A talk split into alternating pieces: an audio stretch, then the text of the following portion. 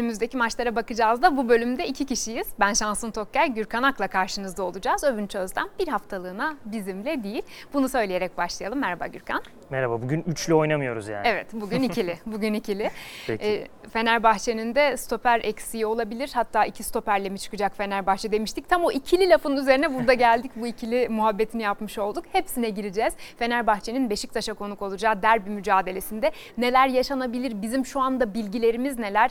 Ve Gürkan'ın yorumları neler? Onları aktaracağız sizlere. Başlayalım derbi heyecanıyla. Konuk ekiple başlayalım dilersen. Öyle geldi laf. Ee, Serdar Aziz'in oynamayacağından kaynaklı bir stoper eksiği mi var diye ben sana programdan önce sormuştum. Ben sözü sana bırakayım. Neler oluyor Fenerbahçe cephesinde? Konuk ekip derbiye e, nasıl hazırlandı milli takım arasında? Ee, öncelikle tabii çok tatsız geçen bir milli takım arasından sonra e, yeni haftanın derbi içeriyor olması e, keyifli futbol severler açısından. Çünkü benim nezdimde en azından Beşiktaş-Fenerbahçe derbileri daha çok aksiyona, daha çok gole, daha çok pozisyona hep daha gebe e, maçlardır. Yani Fenerbahçe Galatasaray maçlarıyla kıyasladığımda veya işte Trabzonspor'la e, üç büyük takımın bir maçıyla kıyasladığımda hep Fenerbahçe Beşiktaş maçını bol pozisyon anlamında farklı bir yere yazarım. E, beklentim bu karşılaşmanın da bol gollü geçeceği yönünde. Bu e, açıdan değerlendirildiğinde stoperlerin savunma hattının önemi çok büyük tabii ki. Tabii Fenerbahçe'de şu anda bazı durumu belirsiz isimler var. Yani Serdar Aziz'le başlayacak olursak senin sorununa paralel olarak. Ee, evet bir haftadır takımla çalışıyor Serdar Aziz. O sakatlık problemini büyük ölçüde atlatmış durumda. Ama %100 hazır değil. Ee, sağlık ekibi teknik heyet bir haftadır zaten Serdar Aziz'in e, durumunu değerlendiriyor. Hani oynayabilir mi derbide kullanmalı mıyız şeklinde ama %100 oynayacak e, ya da %100 oynamayacak durumunda değiliz şu e, noktada.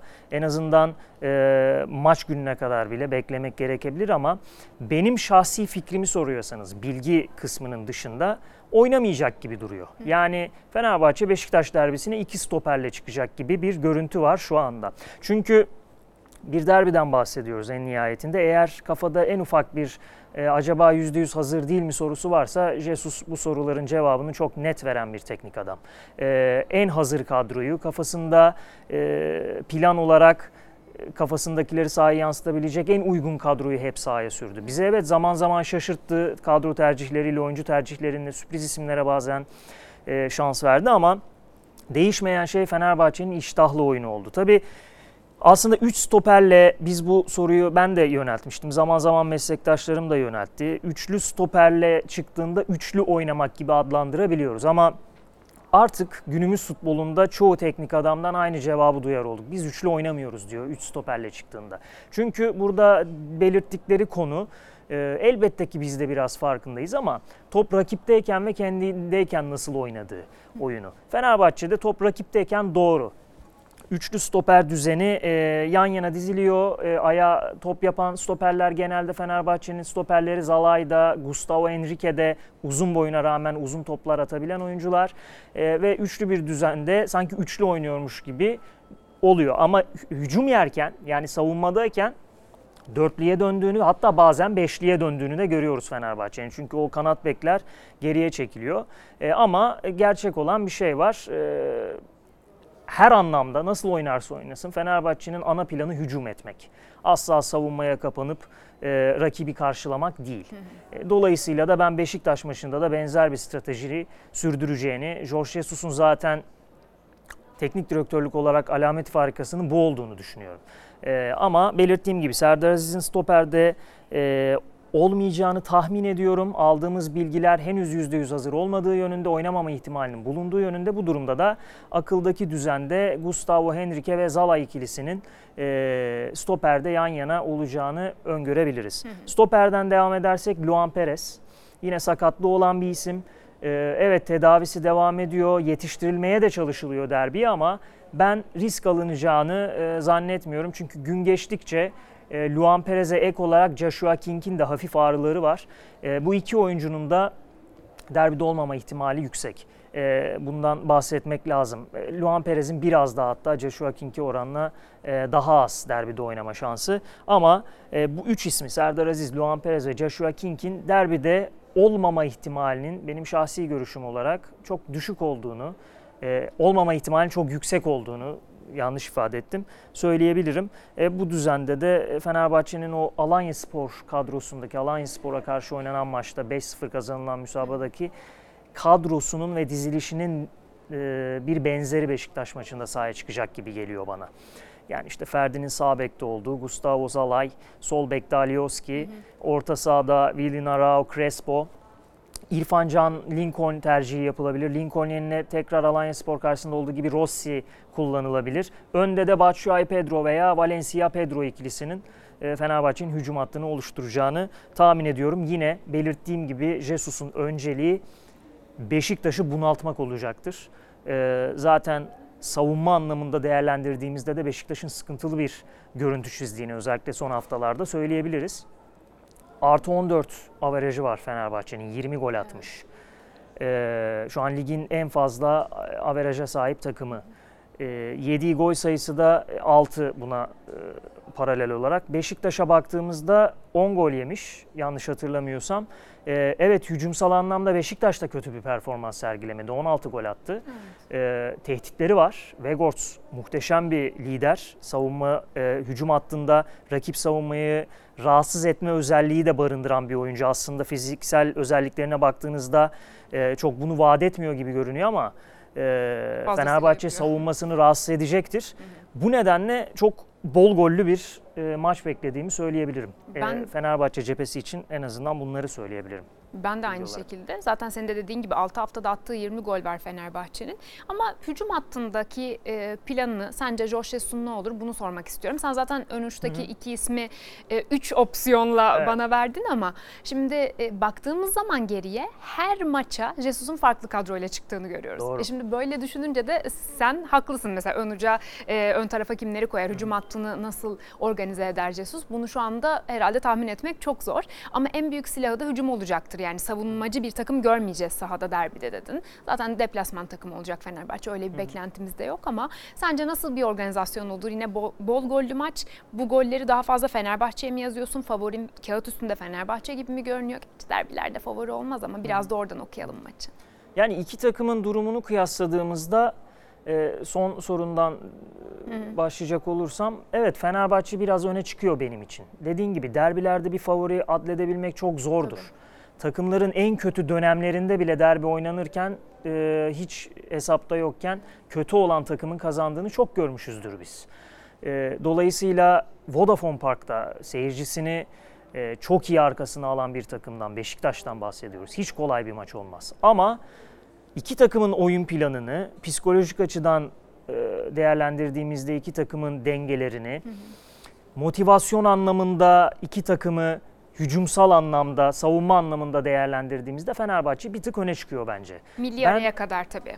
Evet tabii tabii tabii kesinlikle. Yani milli aradan sonra hatta milli arayı katarak da ben bunu söyleyebilirim. Öyle mi? Evet çünkü milli araya nasıl girdiğiniz de önemli. Beşiktaş iki maçtır kazanamıyor.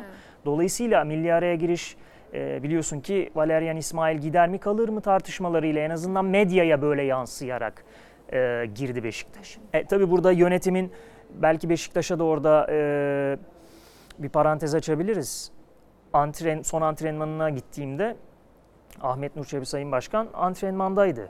A takım binasına girdi. Teknik heyetle bir görüşme gerçekleştirdi. Ee, antrenmanı sağ kenarından takip etti. Yani aslına bakarsak hiç medyada Valerian İsmail gidebilir belki falan gibi söylentiler ya da tartışmalar var ama şu anki tablo en azından Beşiktaş yönetimi nezdinde öyle değil. Yani destekleriyle e, şu anda Valerian İsmail'in yanındalar. Ha ne olur? Derbide çok beklenmedik bir skor çıkar. Valerian İsmail o zaman gönderilebilir de. Ama ben e, şunu söyleyebilirim. Eğer Fenerbahçe'ye kaybederse Beşiktaş İsmail kesin gider gibi bir tablo söz konusu değil. E, süreci belki biraz hızlandırabilir. E, sıkıntıya sokar İsmail'i ama kesin gönderilir ibaresini kullanamayız. En azından bize yönetimin e, tutumu onu gösteriyor şu an için.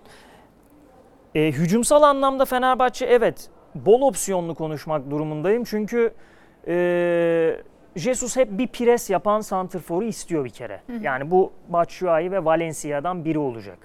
O kesin. Çünkü Joshua King'in de olmadığı tabloda e, opsiyonlarınız da daralıyor. Pedro'nun da ben 11'de başlayacağını e, düşünüyorum. Bu durumda Belki Valencia Pedro ikilisi daha yakın gibi olabilir ama sürpriz bir şekilde Batshuayi'yi de biz görebiliriz. Çünkü iyi bir milli ara geçirdi. Gol attı, goller attırdı. Ee, motivasyonu da derbi sıradan bir derbi değil Beşiktaş derbisi. Motivasyonu da ekstra olacaktır bence. Çok eleştirildiği bir yerde Beşiktaş. E, attığı gol sayısı iki haneli olmasına rağmen kaçırdıkları da bir aile fazlaydı. Kendini ispat etmek isteyecektir. Ben eminim ki Jesus'a gidip hoca beni 11'e yaz demiştir. Eminim. E, ve bu nedenle çok Valencia mı oynar, Batshuayi mi oynar düşüncesi bana sanki Batshuayi Pedro ikilisini biraz da ön plana çıkartıyor Fenerbahçe e, tarafında. Bu arada Fenerbahçe'de ayrılık ve e, söz edilen ayrılıklar da var. Novak'ın ayrılığından bahsediyorum. Bir de yeni ayrılıklar da kapıda olabilir. E, biraz o cephede neler olduğunu öğrenelim senden. Evet, e, listeye yazılmayan isimlerden biriydi Novak. E, Lemos ve Bruma ile birlikte. E, Bruma sürpriz olmuştu. Lemos'u zaten bekliyorduk. Novak'ı zaten bekliyorduk yazılmamasını. E, gitmesi de sürpriz değil bu bağlamda. Transfer sezonu Avrupa'da e, kapandı. Avrupa'da şey Arap E- Emirliklerinde, Arap Yarımadası'nda devam ediyor transfer sezonu. Bir hafta daha sen bakmıştın galiba Evet evet bir devam edecek. E, dolayısıyla bu potansiyel ayrılıklar demek Novak'ın dışında. Novak e, gitti o e, bölgeye. Şimdi Lemos ve Bruma için de e, Arap Yarımadası'nın kapısı açık.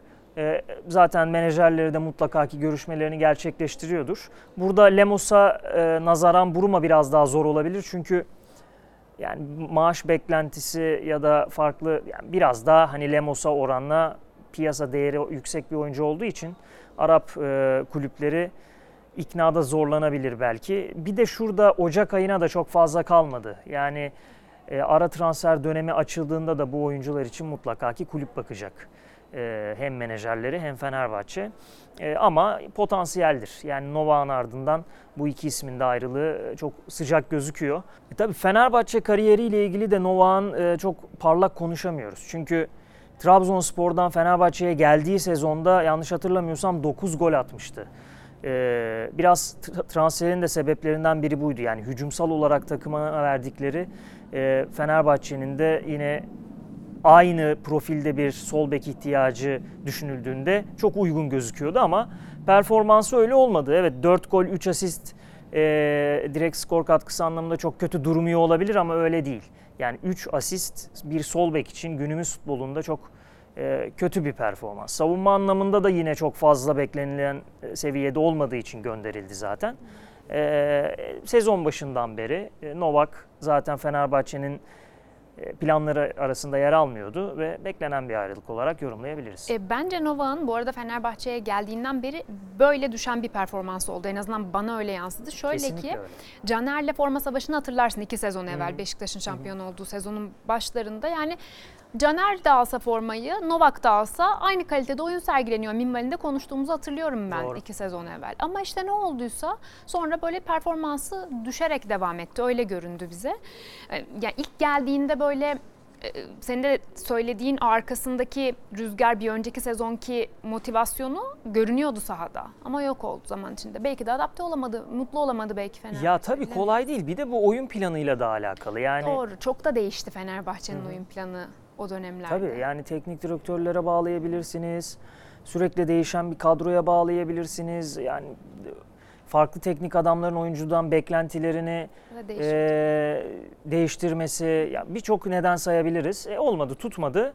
E, çok da diretmedi Fenerbahçe zaten.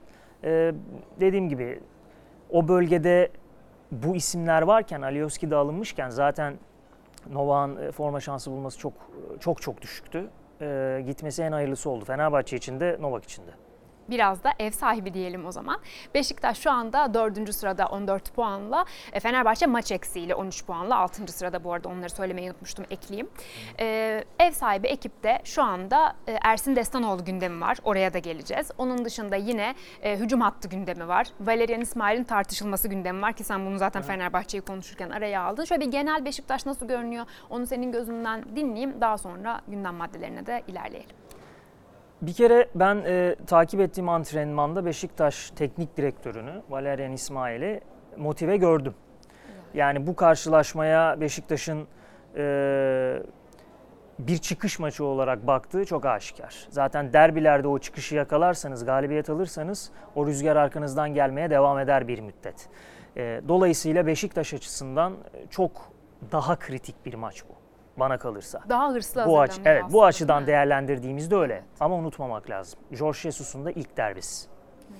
Onun da farklı bir Orası motivasyonu var. O yüzden beklentim zaten böyle e, kora kor bir mücadele yani hücumsal anlamda çok zengin bir maç olacağını e, düşünüyorum. Eminim ki bizi izleyenler de futbol severler de e, bu beklentidedir. E, bir açıklaması da var. E, tabii o gün antrenmanda yaptığı açıklama e, son iki haftadan elbette ki memnun değil. E, sakatlarla ilgili bilgileri de verdi. E, Delali'nin ihtimali çok daha yüksek.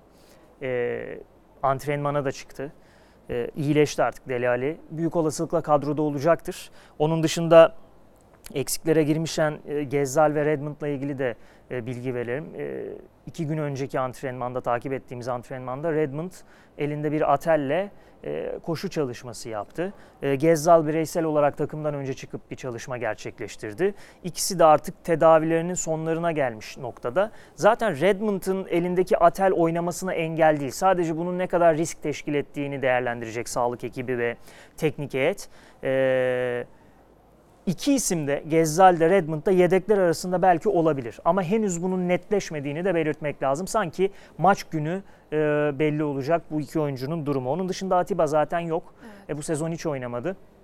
E, belirttiğim gibi Delali'yi söylemiştik. Atladığımız bir isim yok. Sen Ersin demiş. Ersin. Ersin'in kontrat e, konusu ne olacak diye bayağıdır bir Hı hı. konuşuyorduk. Artık orada bir netleşme söz konusu bayağı bir artacak herhalde değil mi alacağı ücret? E, normal olarak e, sevgili Övünç de burada altını çizmişti zaten hani o beklentisinin olduğu oyuncunun haklı bir beklenti olduğunu söylemiştik.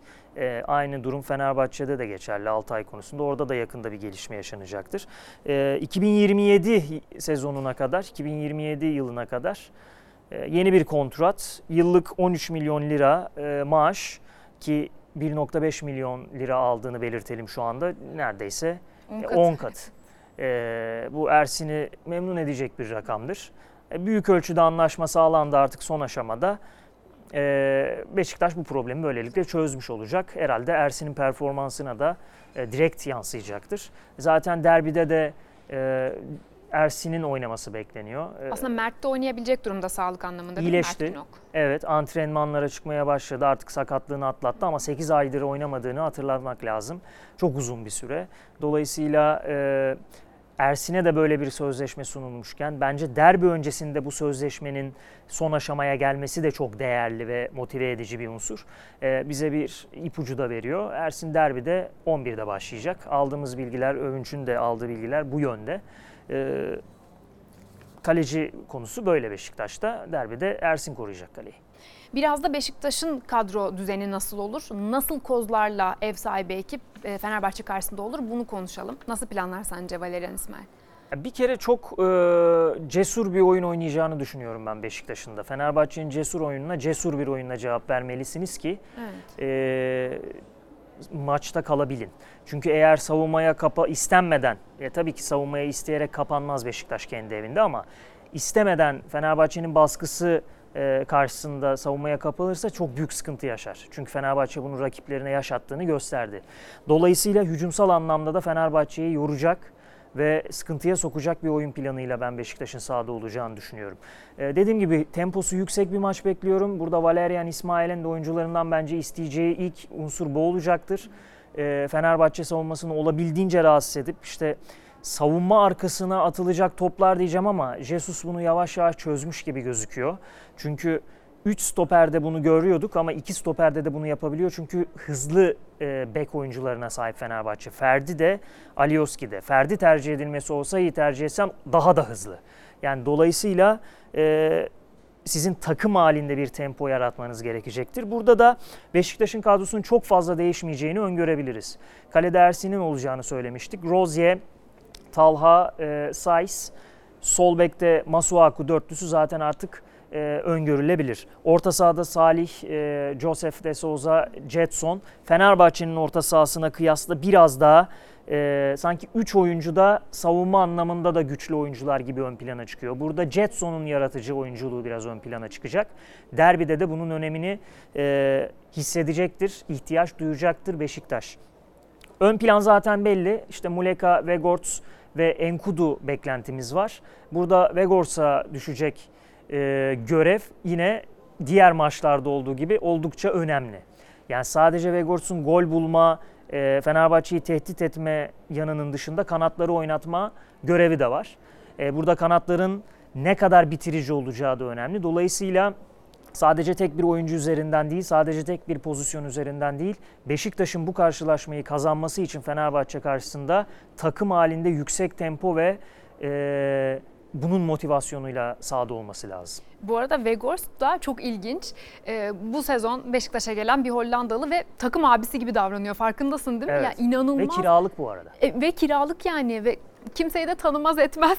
Hani ama öyle bir adapte oldu ki öyle bir yani kendini takımın içine e, adapte etti ki ben çok beğeniyorum maşallah yani gerçekten. E, böyle her şeyi organize ediyor. Mesela arkadaşlarına kızıyor, gidiyor tebrik ediyor. Çok hoşuma gidiyor benim Weghorst ya. Ya bir profil vardır. Mutlaka dikkatini çekmiştir futbol severlerinde. Paraya ihtiyacı olmayan Heh, futbolcu profili. zaten nasıl zenginmiş ailesi Evet. değil mi? Kaka da aynı şekildeydi bildiğiniz gibi. Ya bu adamlar futbolu keyif için oynuyor. Yani sevdiği için oynuyor. Yani bıraksın futbolu parası var zaten. Yani Kaka da aynı şekildeydi. Ailesi çok varlıklıydı. Ee, o da e, mesela resital sunuyordu. Güzel evet. E, güzel. Dolayısıyla futbolu sevdiğiniz zaman bu nedenle sahada olduğunuzda verdiğiniz e, görüntü çok farklı oluyor diğer futbolculardan. Bu hissediliyor. Ha tabii ki bunu sadece öyle bakmamak lazım. Yani iş ahlakına sahip futbolculardan da bunu biz görüyoruz ama e, böyle bir şey var. En azından ben öyle gözlemliyorum. Bazı futbolcularda bu hissediliyor yani. Vegors'un da tabii yeteneklerinin de e, fazla oluşu işte tek profilde bir oyuncu santrfor olmayışı, her şeyi yapabiliyor oluşu e, Beşiktaş için çok büyük bir artı. Az önce Ferdi ve Osayi'nin hızlarından bahsederken aklıma şöyle bir şey geldi. Ferdi biraz sanki sen de katılacak mısın bilmiyorum. Adana Demirspor maçında e, Onyekuru'ya böyle çok kolay geçilmişti. Hani orada bir sıkıntı yaşamıştı gibi hatırlıyorum. E, acaba Osayi'nin hızı e, daha seçici davranmasına sebep olur mu e, hocanın? Yani Osayi'yi tercih etmesi noktasında. Şöyle bir cevabı vardı bu soruya. Hızlı geçildi Onyekuru'ya. Kimi korsanız Onyekuru hızını kullanacaktı dedi. Doğru. Yani Doğru. Jesus böyle şeylere çok takılan bir teknik adam değil. Çünkü e, az önce söyledim yani Beşiktaş'ın takım halinde oynaması lazım diye. Birebir bir e, şeyden bahsetmiyoruz aslında. Mücadeleden bahsetmiyoruz.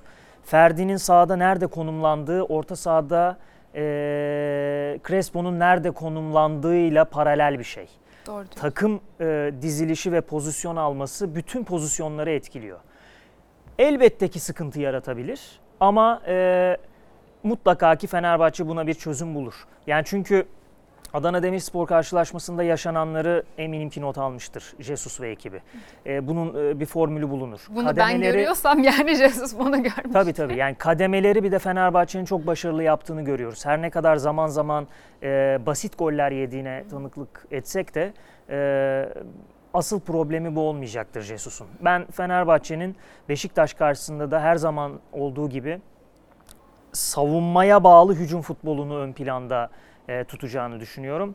Ve Beşiktaş'ı da sıkıntıya sokan şey bence o olacak. Yani Beşiktaş e, yani biraz iddialı mı olacak bilmiyorum.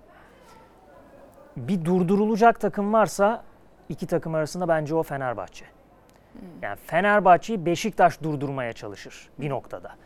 Maçın ilk yarısı biraz daha dengeli iki takım arasında e, kafa kafaya geçebilir. Ama bir dakikadan sonra Fenerbahçe'nin kenarda sahaya atabileceği çok fazla seçeneği var. Beşiktaş'ın böyle bir eksiği var.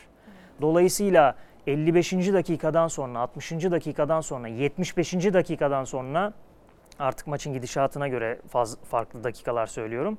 Fenerbahçe bir adım önde olacaktır. Bir de skor Fenerbahçe lehine olursa zaten e, çok zor bir maça dönüşür Beşiktaş için. Doğru söylüyorsun ama seninle de zaten mutabakata vardığımız bir konu var ki derbilerin hem favorisi olmaz Kesinlikle. hem de Beşiktaş'ın ev sahipliğinde olması Beşiktaş'a çok büyük bir güç katıyor. Bu arada rakip takım taraftarı alınmayacak sahaya. Bundan Evet. da bahsedelim. Aslında bu sezonun başında federasyon şöyle bir karar almıştı. Artık deplasman e, seyircisi girebilir diye. Ama şöyle de bir madde vardı o kararda bize gelen o haberde. Eğer kulüpler anlaşırsa taraftarların yani rakip takım taraftarlarının koltukları ev sahibi takıma satılabilir. Doğru. Do- Gördük ki Beşiktaş e, Fenerbahçe derbisinde böyle ilerleyecek. Şöyle de düşündük. Demek ki Fenerbahçe ev sahipliğinde olan ikinci yarıdaki derbide de aynısı olacak diye düşünmüştük ki zaten bugün yeni bir güncelleme daha geldi. geldi. Evet. Evet, İl Güvenlik Kurulu aslında burada biraz daha söz sahibi oluyor. Ama yapılan açıklamada bu toplantıya katılan kulüp yöneticilerinin kendi isteği ve kabulü doğrultusunda ifadesi var. Evet. E, dolayısıyla demişler ki biz deplasmanda olmasın, hiç başımızı ağrıtmayalım, olay Ne sizde çıkar bir olsun, şey ne olur. Biz satalım kendi biletlerimizi hem gelir elde ederiz hem e, daha az olay yaşanır vesaire vesaire. E, buna bağlı bir açıklama gibi görüyorum ben. Kulüplerin de isteğini bu yönde e, yorumlayabiliriz ama tabii taraftar gruplarında biraz tepkisi oldu. Hem Beşiktaş Çarşı grubu hem Fenerbahçe'nin Genç Fenerbahçeliler grubundan benzer açıklamalar bu resmi açıklama yapılmadan önce hani deplasman yasağı gibi bir şey olmasın menvalinde açıklamalar yapılmıştı. Bir tepki gelebilir. Sosyal medyada da tepki var. Ya böyle şey olur mu falan gibi. E, pandemide Çünkü oldu bitti diye bakılıyor. Bazı taraftarlar için deplasman tutkusu başka bir şeydir. Yani çok keyif alıyorlar ondan. Benim bir kuzenim var Ömer. Ee, o da mesela Sakaryaspor'u tutardı Sakaryalı. Van'a giderdi deplasmana. Yani o başka bir şey o deplasman taraftarı. Ee, anlayabiliyorum ama güvenlik ön planda gibi geliyor bana. Ee, bu nedenle olmayacak Beşiktaş-Fenerbahçe maçında ve bundan sonraki kalan derbilerde. Benim de çok yakın bir arkadaşım var Yağmur. Liseden beri çok koyu Fenerbahçeli. O da Fenerbahçe'nin deplasman maçlarına gitmeyi çok severdi. O aklıma geldi şimdi. Ona selam göndereyim. Devam ediyoruz. Bu hafta derbi gündeminin haricinde derbi gündeminden evvel çok önemli bir maç daha var. O da Adana Demirspor Galatasaray mücadelesi. Adana Demirspor lider Galatasaray onu takip ediyor. İkinci sırada gerçekten önemli bir maç. E, Adana Demirspor tarafından gelen açıklamada e, Montella'da şöyle bir ifade kullandı. Alışık olmadığımız yani her zaman olmadığımız bir yerde olduğumuz için daha dikkatli olmalıyız minvalinde. Tam kelimeleri güzel ifade edemiyor olabilirim ama bu anlamı verdi. Galatasaray cephesinde tabii bu maçı kazanıp artık e, yine liderliğe ilerlemek var. Onlar da çok özlediler. Geçen sezonu çok kötü geçirdiler. E, şampiyonluktan sonra yani e, bir gülemeyen taraftar grubu var gerçekten Galatasaray'da. E, Sana bırakayım burada sözü. Galatasaray'da neler oluyor? Juan Mata kadroya ne zaman dönecek? Şu anda kadroda nasıl bir yapılanma söz konusu Adana Demirspor deplasmandan önce? 3 maçlık bir galibiyet serisi var Galatasaray'ın. Her şeyden önce onunla başlamak lazım. Şimdi geçen sezonun ne kadar kötü geçtiği aşikar. 13. sırada bitirdi Galatasaray geçen sezonu. Ee, yeni transferler geldiğinde buna vurgu yapıyordu. Mertens'in e, ilk basın toplantısını hatırlıyorum. E, antrenman öncesinde. Geçen sezonu 13. bitirdik. Birinciliği, liderliği hemen beklememeliyiz tarzında bir açıklama yaptı. Ama Galatasaray son haftalarda gösterdiği performansla evet belki maç genelinde çok iyi bir performansı yok Galatasaray'ın. Evet belki son dakikalarda attığı gollerle hep 3 puanlar geldi. Yani herhalde 3-4 maç böyle. Ee, dolayısıyla Geldi mi? Geldi. ama geldi. Yani bu bir şeylerin takım içerisinde olumlu gittiğini gösterir ve pes etmeyen bir takım e, görüntüsünde olduklarını gösterir ama eksikleri var. Yani bunu söylemek lazım. Galatasaray'ın eksiği var. Yani özellikle son karşılaşmada bile e, ve ondan önceki maçta bir Galatasaray'ın zaman zaman orta sahası sanki hiç yokmuş gibi oluyor. Ne kadar e, kaliteli isimler de olsa Torreira, Oliveira. E, bazen o pozisyon alma anlamında, takım pozisyonu anlamında e, sıkıntılar yaşanabiliyor. E, Juan Mata yedekler arasında olabilir. Çünkü bu milli ara biraz şans oldu onun için. O eksiğini kapatması yönünde e, ciddi bir çalışması oldu. Teknik direktör Okan Buruk'la da konuşmalar gerçekleştirdi. Yedekler arasında olabilir. 11'de olmaz. E, ama dediğim gibi ilk kez maç kadrosuna dahil edilebilir. Burada Merak edilen konulardan bir tanesi de Icardi acaba 11 başlar mı konusu. Ee, büyük olasılıkla yine Gomis 11 başlayacak. Ee, aldığımız bilgiler de o yönde. Çünkü e, Okan Buruk bir sistem oturttuktan sonra kolay kolay sistemden ve oyunculara hani e, performansına bağlı forma verme konusu vardır ya. E, Başakşehir'de de bunu bize çok gösterdi. Çok fazla böyle oynamıyor kadroyla. Kadro oturduğu zaman kazanmaya e, başlayan ve devam eden kadroyu çok bozmayan bir profilde e, Okan Buruk. Neti- e, bunun neticesinde de Gomis'in yine 11'de başlayacağı bir e, maç bekliyorum. Ben bunun dışında yine aslında kadronun %85'inin değişmeyeceğini, bir tek Van Aanholt'un yerinde sol bekte Leo Dubois'un oynayabilme ihtimalinin bulunduğunu söyleyelim. E, zaten son karşılaşmada da bir asisti var. E, ikinci yarıda oyuna girmişti. Van Aanholt'un gösterdiği performanstan çok memnun değil teknik heyet. Yani hem savunma anlamında zaman zaman aksaması hem hücumsal olarak e, çok fazla istenilen seviyede olmaması bunu düşündürtüyor. Orada Dubois bir seçenek ve Adana Demirspor karşısında sol bekte Dubois'ı görürsek şaşırmayalım. Onun dışında zaten Boyi takımın en iyisi şu anda performansıyla kadroda olacaktır. Emin Bayram oynadı son maçta. Orada Abdülkerim Bardakçı geri döner e, stopere. Nelson'la ikili olurlar. Cezalıydı o da. Evet onun dışında aslında cezası geçen karşılaşmada da bitmişti. Ha doğru. Ama Emin Bayram tercihi gelmişti doğru, doğru, e, Okan haklısın. Buruk'tan. E, Bir önceki maçta cezalıydı. orada Emin cezası. Bayram'a hani hem güvenini gösterme Doğru diyorsun. açısından belki hem de göstermiş olduğu performans bir önceki maçta fena değildi bir tercihti. Ama burada Abdülkerim 11'e dönecektir. E zaten onun dışında Yunus Kerem kanatları, Torreira Oliveira orta sahası e, değişmeyecektir. Mertens de yine 11'de olacaktır. E, atladığım bir şey var mı diye, diye düşünüyorum. Yok. Yani Galatasaray'da bir iki değişiklik dışında değişiklik olmaz. Bu arada ben Juan Mata ne zaman kadroya dönecek dedim yanlışlıkla galiba. Girecek demem gerekiyordu. Onu bir düzelteyim öncelikle.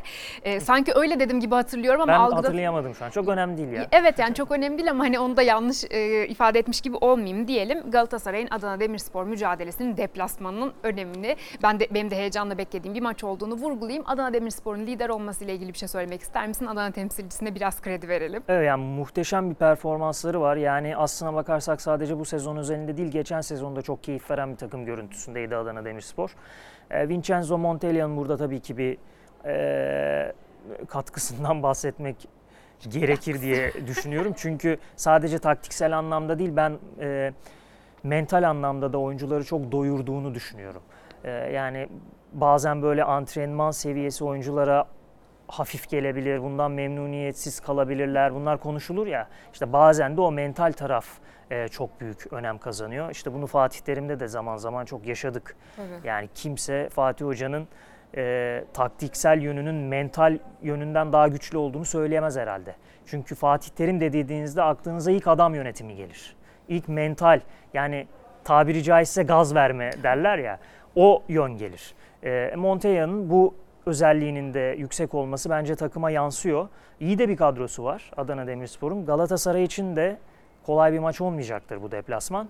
O karşılaşmada bence e, gol anlamında e, keyif verebilir futbol severlere. Ama Beşiktaş-Fenerbahçe kadar emin değilim. Çünkü bazen Galatasaray istemeden oyunu kitleyebiliyor. E, Adana Demirspor hücum takımı ama e, yine keyifli bir maç olacaktır eminim. Evet Adana Demirspor Galatasaray mücadelesiyle ilgili de sizlerle paylaşacaklarımızı noktaladıktan sonra şimdi Adem için Karagümrük'le olan anlaşmasını ekranlarınıza getirmek istiyoruz. Bir görselle, bir fotoğrafla. Fatih Karagümrük ve Vakars Fatih Karagümrük Beşiktaş'ın eski oyuncusu Adem Leiş'le anlaştı. Sırp oyuncu yine Spor Toto Süper Lig'de. Beşiktaş'ın eski oyuncusu mu bilemiyorum.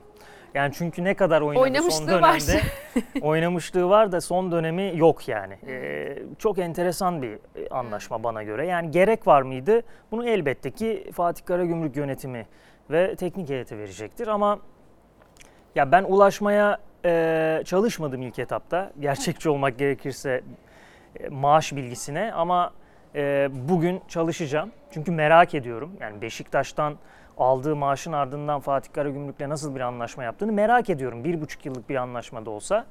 E, ona bir bakacağım.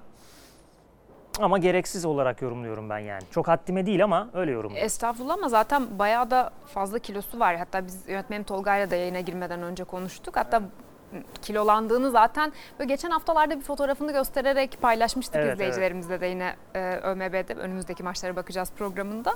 Yani zaten daha bir önce tekrar kendini bulması gerekiyor. Tabii O bayağı bir Kolay vakit. bir, bir şey değil o. E şimdi iki aylık bir Dünya Kupası arası olacak. Orada zaten oynamayacak falan derken yani bilmiyorum bu. Neyse Ya de evet, hayırlı bizim, olsun diyelim, Evet hayırlı olsun bizim yani her takımımız tabii ki futbol kalitesini yüksek bir şekilde bize izlettikten sonra bizim başımızın üstünde Aynen yeri öyle. var her transferin. İlginç bulduk sadece. Bir de programımızı kapatmadan sizlere yeni bir akımdan bahsedeceğiz. Efendim futbolcular oje sürüyor. Evet oje. Yanlış duymadınız. Şimdi biliyorsunuz Delali geride bıraktığımız haftanın içinde böyle ojelerini göstermişti. Basın mensuplarına o görseli bir sizinle paylaşalım istiyoruz şimdi. E, basın toplantısından önce işte oje sürmüş onu göstermişti. Bir de Michi Batshuayi de ve ojelerinin göründüğü Instagram hesabında bir fotoğraf paylaştı. O da gelsin evet. Ya şimdi şöyle bir şey söyleyeceğim bu oje akımıyla ilgili. E, yani futbolcuların zaten kendilerine ne kadar özen gösterdiklerini işte saçlarına, kıya, işte saha dışında kıyafetlerine falan biliyoruz.